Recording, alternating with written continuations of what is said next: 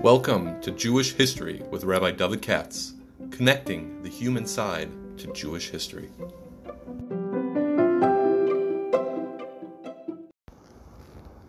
For sponsorship opportunities or to support this podcast, please visit our donate page at www.support.rabbidavidkatz.com. Hi, it's Monday morning, and believe it or not, I'm on a roll here. I'm going to try to do the second Parsha podcast that I mentioned before I was going to do on Parsha Noach, simply because I see a very interesting thing. Today's talk is being sponsored, first of all, by somebody anonymous, that's half, and the other is this is going to be in honor of my nephew's upcoming wedding in Chicago. My wife's nephew, Joseph Hedelman, is getting married Wednesday night in Chicago. I understand it's a new big wedding hall to Shandal Binder. So the Chazin's parents are Mark and Ilana. That's my brother-in-law. And the college parents, Rabbi Tzvi Binder. And Mazel Tov to all. And it shall all go build a bais and B'Yisrael. Now, speaking of building a bais and B'Yisrael versus a bais Shalom, that's the Tower of Babel, Megdal Babel. That's what caught my attention. And the reason I'm sharing this with you, I happened to come across this really cool Drashot HaRan. And that's a very interesting work. And the Drashot HaRan is the truth is, it's extremely interesting, not doing justice to it. The Ran apparently was, I told you once before, he had an interest in philosophy, believe it or not. Of course, the philosophy by the standards of the 14th century. And his yeshiva, I read somewhere that they actually had philosophy courses. Probably Dama Lahosha, but also, it's a way of approaching the biblical stories. And a number of his speeches, the drashas survive, and they're really essays, is what they are. They're essays. And so, it's really cute. And I can't say I go through them all the time. I've probably been through all of them one time or another, but my attention was drawn from a footnote, as I mentioned yesterday, to the first one, and I'm telling you this because anybody get a hold of Drashot HaRan. I think it's online. If I'm not mistaken, the whole Drashot HaRan is the whole text is online, and you can check it out if that's something that interests you. I've had a copy for many, many years. I used to have the Feldman one, the red cover, I think it was most Rev Cook. And he had a critical edition and all that business. It's not so necessary in something like the Drashot HaRan, unless you're a Ran freak. But the Ran is very good. You don't need my Heskama. And I saw, actually, coincidentally, the other day, what's his name? Agnon, the famous writer, novelist, Shai Agnon. Believe it or not, I never read anything from Shai Agnon. It's like a lacuna. I don't know, for whatever reason, never was turned on to this stuff. In Israel, they go crazy over it. Or they used to, anyway. I don't know, maybe I'm out of date. The guy won the Nobel Prize. He was a religious guy. But I think I've... Everybody seen Yomim Noraim, where he has sources for a month of Tishrei. But he has a Sefer that I do like called Sefer B'Sopher, which he has, shtick on different Sfarim. Paragraph here, paragraph there. You might say the raid or what's the right word? Aphorisms about different Sfarim. And I saw the other day, just coincidentally, some Hasidic source that said something like, how do you fight a Molech with the Ran? What does that mean? A Molech represents akumias, a twisted thinking. And the Ran is very Yashus, glot thinking. And so if you have kashas or you have problems in how you think, study the Ran because he thinks very clearly. I believe I'm doing justice to it. I haven't seen it in a couple of days, but it was funny that it struck that way. Anyway, get to the point. The Ran has a bunch of speeches he gave, some of which have survived, 13 have survived. And most importantly for me, it came out about 20 years ago in the Kudos. That's the best part. And I think the article now translated. So that means it must be chashuv enough to do so. If you're interested in what I'm saying today, get a hold of the Drashot HaRan. I I know they did at least part one, and this is the very first Drasha. So he's talking about Bereshis Bara Elokim and so on and so forth. I'm going to read from part of it today because it's so interesting. Here's a Rishon who's complaining about how to get shot in a weird sugya, and the drushes aren't good enough. He's talking back and forth. It's a little bit long, but he's talking back and forth about things coming together, things staying apart. Is it good? Is it bad? Many disparate things come together in a single unit, and sometimes the other way around. You can view all of life, I suppose, as an existential tension between unity and dispersal. Now, and that's why he says Yaakov Avinu wanted his kids to be together, but when he saw the Shimon and Levi are no good, Achalkin b'Yaakov Afitzim b'Yisrael, then I do not want you together with the others. You know, things like that. And here comes the interesting part. This is the Ran I'm quoting. And that's what the whole story of the Tower of Babel, the Tower of Log, is all about. All the explanations of the Mefarshim leave us dark. In other words, the Ran, who's living in 1300s, says, I know Rashi, I know the Ramban, I know the others. There's no good.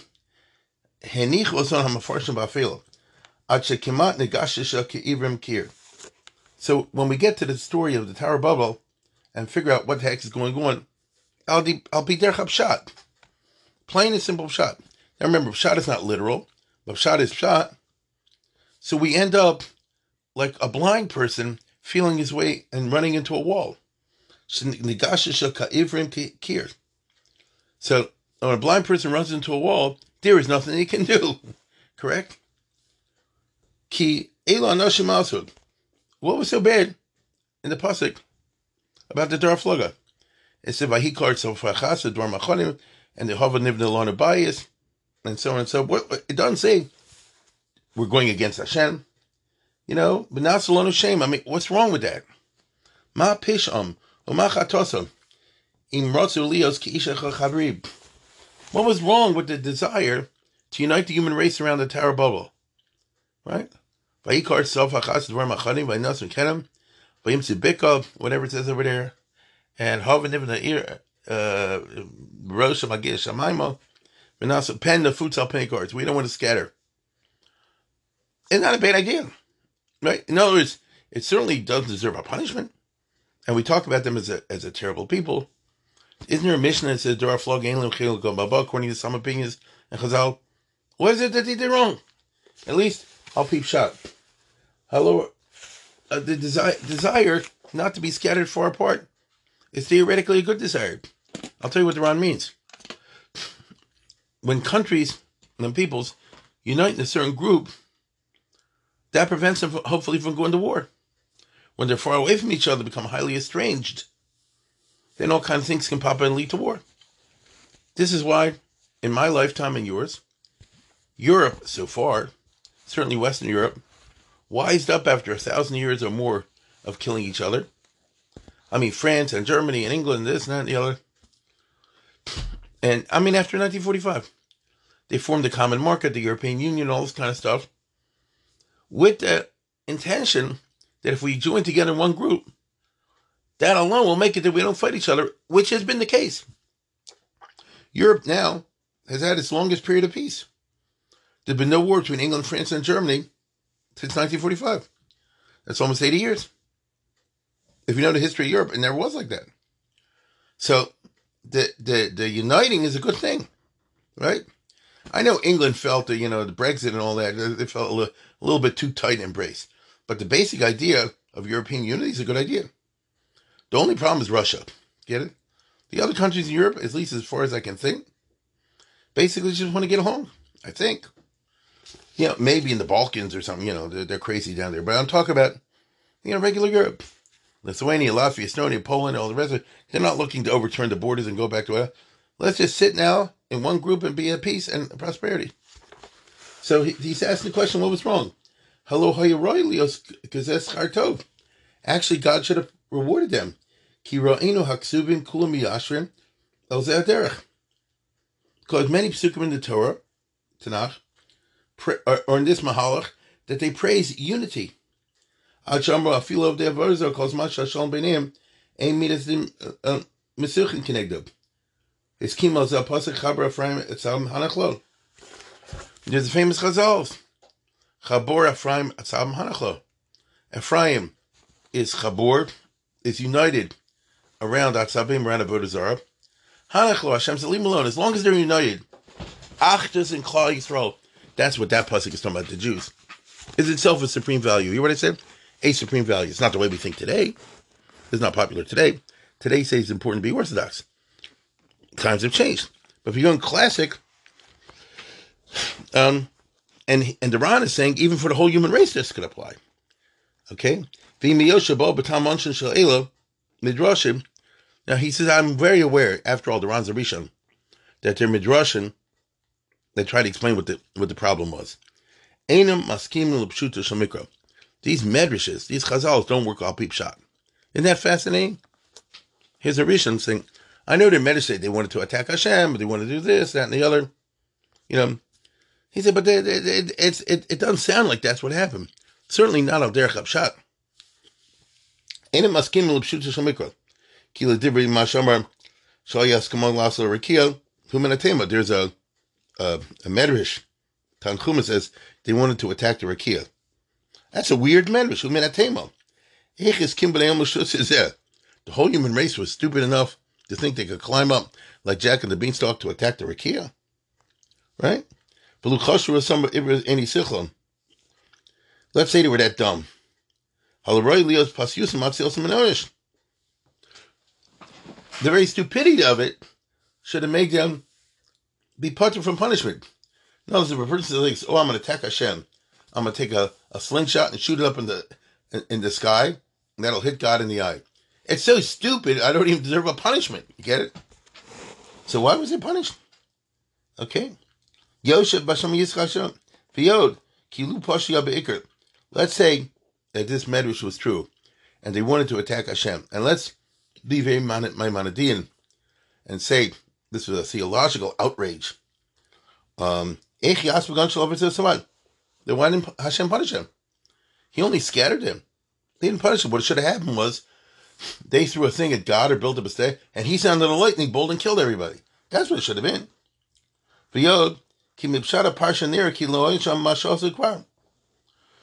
It doesn't say, Ron, if you read the pasuk, they got punishment for what they did. God was preventing them from carrying out their plans in the future. Okay? Hashem did not say what they're doing now is bad. Hashem was saying they're doing something which in the future can lead to problems. That's a different story. You know what I'm saying? If I say, I want to go and visit this country, there's nothing wrong with that. But if Hashem knows, if I visit this country, it's going to cause this, which is going to lead to that, which is going to lead to this, lead to that, and lead to World War II, then it's not a good idea. But the Edom visiting is not bad, so the building of the tower wasn't bad. It's only what he was afraid will come out of it. The pasuk says, they all have one language, and this is what they started. You know the pasukim, I'm assuming you know this. And Hashem says, boy, now, whatever they're planning will not be frustrated. They'll carry out their plans. Right? So it says, so Hashem wasn't saying what they did now was bad. Uniting the human race, building a tower, was okay. I'm afraid what this will lead to, that's a different story. Such an interesting language. So the Ran says, all this mesimim hamaskil b'mavucha leads any maskil to be confused. Now, obviously, by the word maskil, he's in the 14th century. It means any intelligent from Jew. You understand the word maskil, once upon a time, was a very positive term. Okay? A maskil was intelligent from Jew. He's into Amunat Srufa, not the Amunat Tefillah. Not into superstition. He's into proper Amunah. So, you know, Dovid HaMelech is always praising the maskil. So when you get to the story of Tower of Babel, the Ran is saying, this leaves any normal, intelligent person confused and requiring some explanation. Okay? And in my opinion, he says, it's all based on the following principle. That unity is like a fire or like a water. It's a tool. Sometimes good, sometimes bad. Sometimes fire is good, sometimes fire is bad. So Chevres Rishon, if you have bad people, the uniting of bad people is Be'etzema Dover Mazik, Ham Beish Stal Pulos and Rosam, Lois Tagbo. Whether or not they actually do something bad, the very unification of the wicked. So, I'll just give you an example. It's like the old Batman cartoons, which never happens. If all the mafias get together and unite under one thing, that's very bad. It's good that the drug gangs kill each other. You know what I'm saying? It's good that drug gangs kill each other. If all the drug gangs will unite and then kill us, that'll be bad. You see? But on the other hand, if you have a good group, then uniting is a positive thing. Right? Okay. So the Ran says, in my opinion, this is how Dar Flaga works, and it's very interesting to me. And he says like this. Ki ain't Suffolk, ki beis ahi how you call b'nei olam notes and almunis nimsodas. Obviously, at that time, people had superstitions and false beliefs. And the consensus was in favor of idolatry and paganism. Milvad skulas v'anoshim atid. With the exception of a minority, there's always a few dissenters. So there are a few people out there, what you and I would call Shem v'Ever, that kind of thing. Abraham, who was 48 years old, according to the Chazal. And they disagreed. They thought paganism was wrong. Asher Tom of Roa or Shalom Kitov. They had actual intellectualism, and they could reason for their own and see that paganism was wrong. But the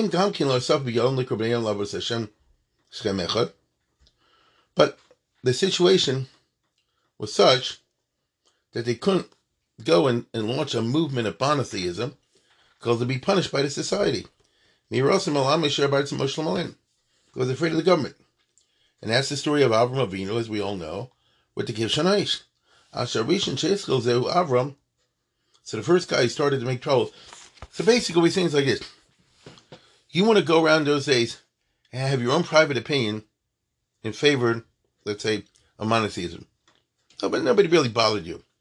If you start agitating and make things a public thing, then, you want this to become the value in society, then they went against you.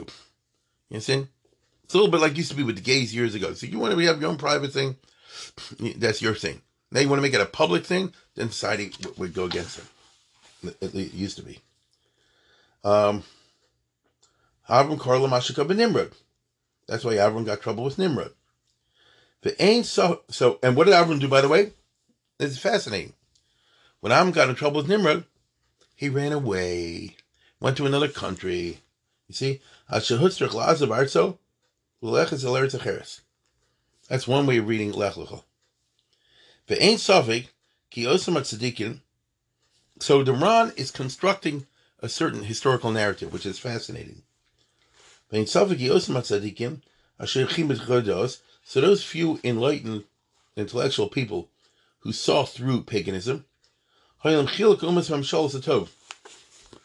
In their case, the fact there were a lot of different countries and people weren't united under a single regime and in one area, that was a big positive. Because those people who were the truth tellers and the ones who had the proper religious insight, although they were a small minority, if they were persecuted in one country, they could go to another. The fact there was a multiplicity of regimes and countries was a big positive. Okay? The fact that the human race was disunited was a positive. If they got in trouble for preaching monotheism in one country, right? They go to another country. So isn't this interesting? He's suggesting the Ran. I just find this very fascinating. First of all, he always put a lot of time and thought into this. And second of all, he's constructing a historical narrative of 4,000 years ago. Not 4,000 years ago. And what he's saying is that people who were true philosophers, who understood that there really is a monotheism, they could keep their own beliefs, and if anything ever got hot, like if anybody complained about them, it looked like the government might shepherd them, they moved to another country. It's a little bit like the Rambam says you do if you're living under the Islamic persecution in the Yagerz al-Shamad, which the Rambam himself did. You stay here, you try to stay low, as we would say today, be a Murano. If it ever gets too hot, move somewhere else. And when you move somewhere else, it's a different regime, different country, they don't know you. And you have Menucha there for a while until trouble starts there again. You move to another country. So in Hanami, your existence is peripatetic, and you never have Menucha in one place. My friends, such is the fate of believers and truth tellers. That's what he's saying. Okay? So that if you want to know the era of Shem v'Ever, they moved around. Yeshotu to Eretz Acheres, they just moved to another country. Now, where would Iran, living in the 14th century, come up with a shot like this? You know, nothing. There's always a context. At least for historians, always a context. He's talking about the Jews, and he's about to say so. This is how Klal Yisrael survives in the Galus. They're in this country. If it gets too hot, they run away to another country. Everybody in America, for example, only came here in the last 100, 150 years. That's all. They're running away from Europe and other places. You see? So, as we know, Kasher, Kor, Ilana, Begalus, in Ayon. This is what happens to us in Galus now. Ki Kasher, Nischadesh, Shmad, Be'ertz Yishmael. We have experience, the Ron says. And the Ron lived in Barcelona. So knows he lived in Christian Spain. He lived just before the pogroms of 1391. He died before that. But he knew. What was the story of the Jews of Spain? They used to be under the Muslims. They had it good. And then when the Rambam was young, the Almohads came in and they ran away to Christian Spain. So in other words, Kasher Nischad Shmad Be'eretz Yishmael, Yonusu Pleitim Eretz Edom. When things were bad by Yishmael, they ran away to Edom. The Jews of Spain, most of them, who wanted to stay Jewish, after the Muslim persecution began in Andalusia in 1150 or so, they moved north to Christian Spain. So they went from Ashmad being the Scottish in Yishmael, and they went to Edom, which is northern Spain. But Umay Edom alerts Yishmael. And sometimes the other way around. Now, you know, this is like Al Tiftach Pella Sutton. Because the Ron wrote this around 1350, something like that. 1360, whatever. 30 years later, after he died, came the huge Christian persecution. And like I said the other day, with the Tashvits and the Rebush, the Jews all fled to Algeria, to Yishmael. But that's what you have to do if you're Jewish. When they ran away to Christians in the 1100s, they found the ability to worship God that way, in that circumstance. And when the shoe was on the other foot, they ran away back to Yishmael. Okay? So the problem is, the Ron says, that the human race, which was pagan, was forming its own united country,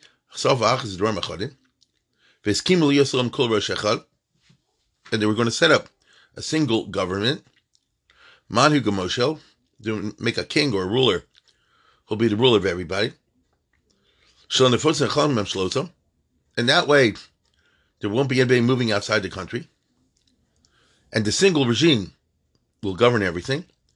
That's why it says they found a big area of plains. There's a big area where a lot of people could live. Okay? And they built Megdal Rosh HaShamayim, and they had a huge tower. When it says Rosh HaShamayim, the Ron says, it's just exaggeration. Gavol Mofle B'chol Esharis. Yeah, the Bible sometimes uses exaggeration. Like it says, Arim Gedol Seb'Tzurz B'Shamayim. You understand? The Chumash, this is just an interesting point also. I think this is a very interesting drasha. The Torah sometimes uses rhetoric. It's not literal. You see? So you say, is the Torah true? Yeah, the Torah is true, but it has to be understood in literary context sometimes.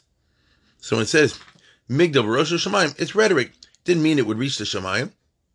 It meant it would be very tall. And the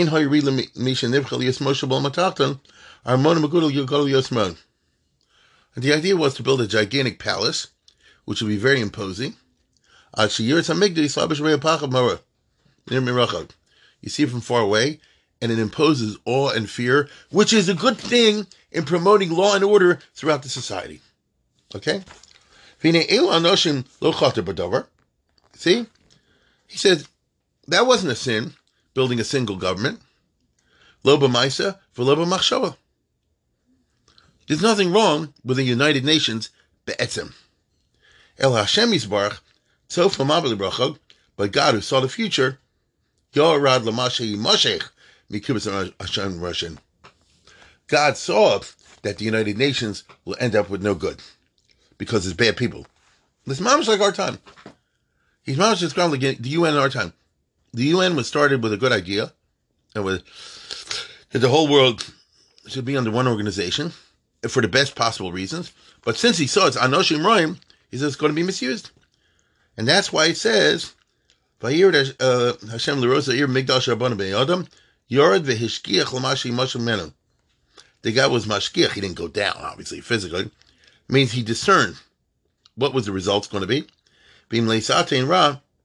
And whereas now it's okay, at the time they built the tower, Hakinus Ralam Ralam, but the uniting itself will have bad long-term effects, Shukamaz Avodah Zarah, because it'll hardwire the Avodah Zarah as the national religion of mankind, and therefore, it won't be any good. Okay? And I remember he quotes here, so the point is like this. So in order to prevent that, Hashem, I'm going to scatter them. You understand? It wasn't a punishment. He didn't kill them, but he gave them different languages, to do so. And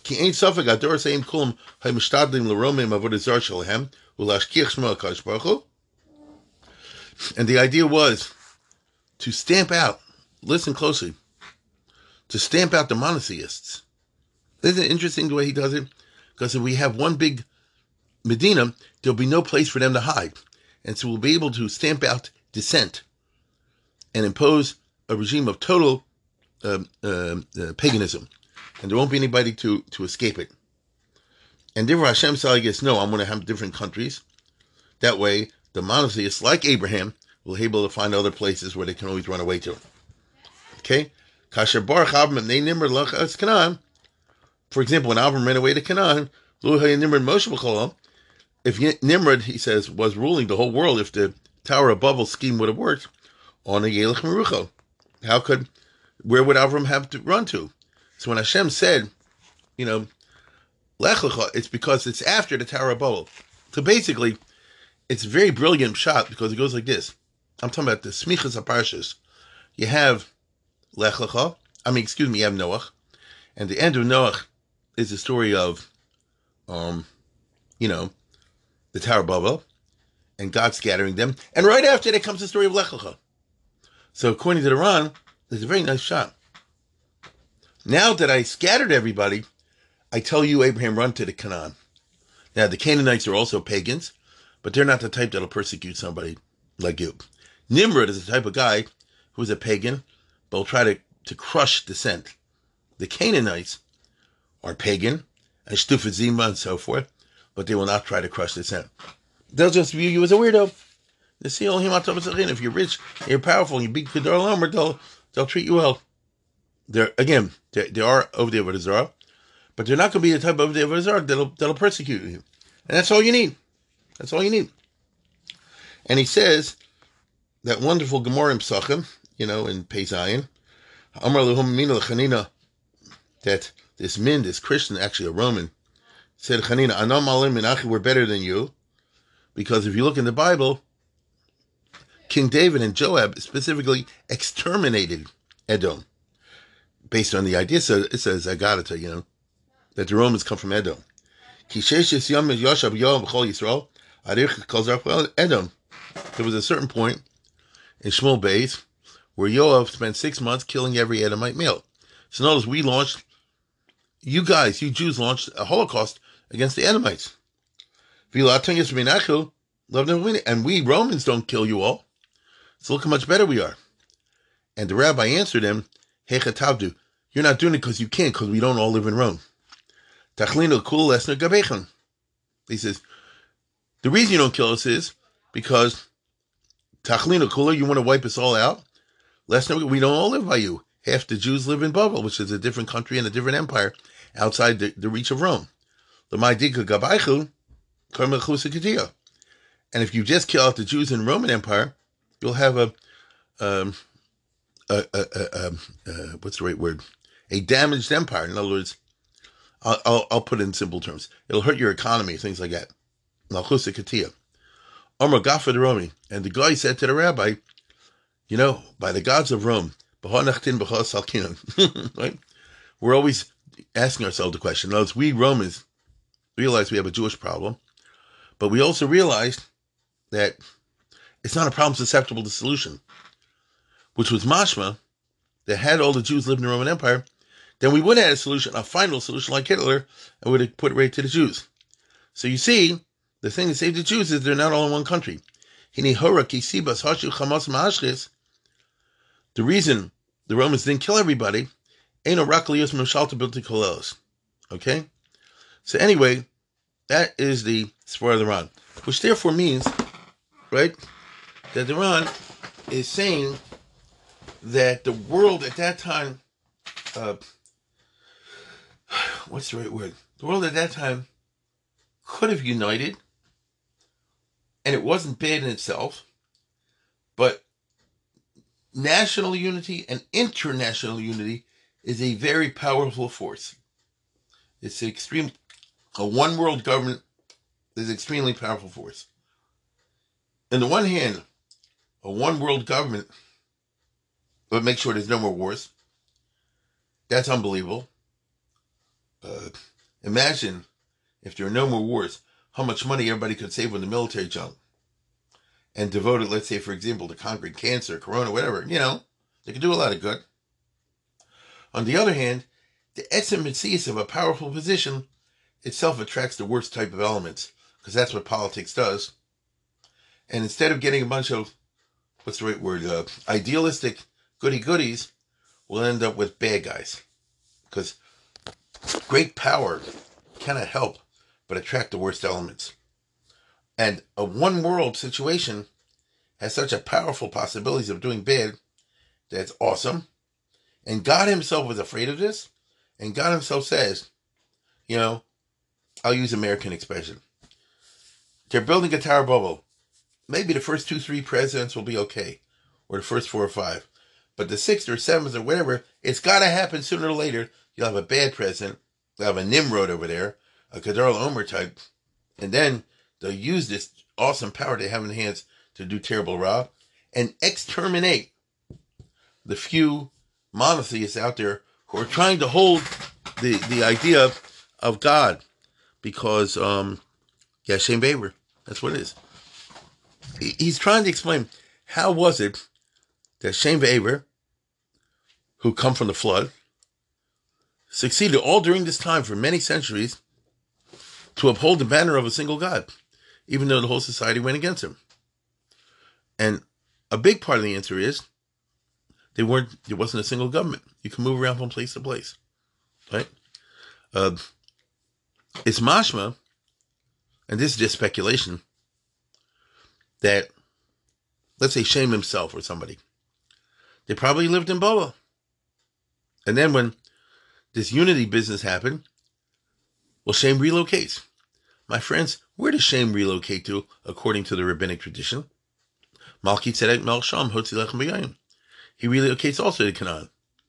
So, Avraham Avinu's great-great-great-great-grandfather, whatever you call it, before Abraham himself had found it necessary or prudent to leave the central area of Babel and move to the fringes of the Canaan in order to avoid attracting too much attention because he's proclaiming one God.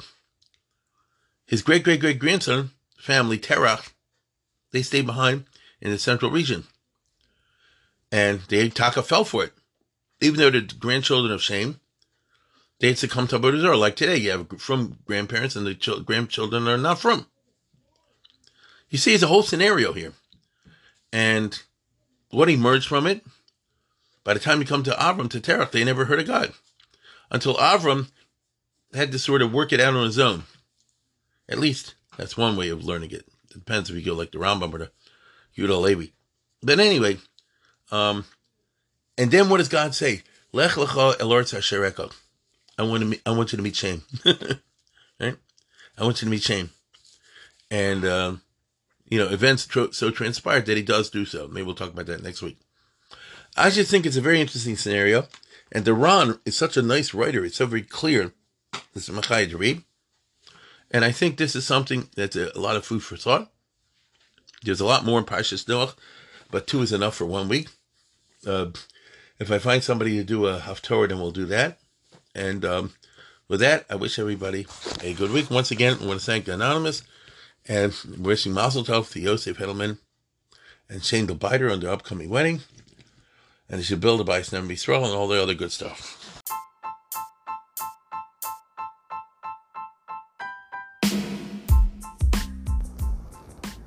For sponsorship opportunities or to support this podcast, please visit our donate page at www.support.rabbidavidkatz.com.